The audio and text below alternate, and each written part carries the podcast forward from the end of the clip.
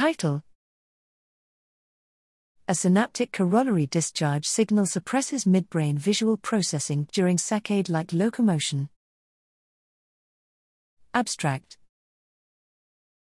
In motor control, the brain not only sends motor commands to the periphery, but it also generates concurrent internal signals known as corollary discharge that influence the processing of sensory information around the time of movement.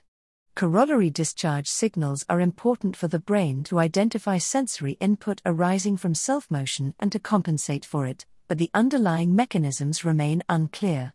Using whole cell patch clamp recordings from single neurons in the optic tectum of zebrafish, we discovered an inhibitory synaptic signal which was temporarily locked to spontaneous and visually driven swim patterns.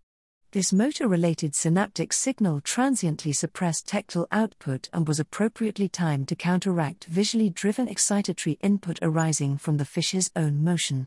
High resolution calcium imaging revealed brief, highly localized post swim signals in the tectal neuropil, suggesting that corollary discharge enters the tectum in its most superficial layer. Our results demonstrate how spurious visual input is suppressed during self motion by motor related phasic inhibition in the tectum. This may help explain perceptual saccadic suppression observed in many species.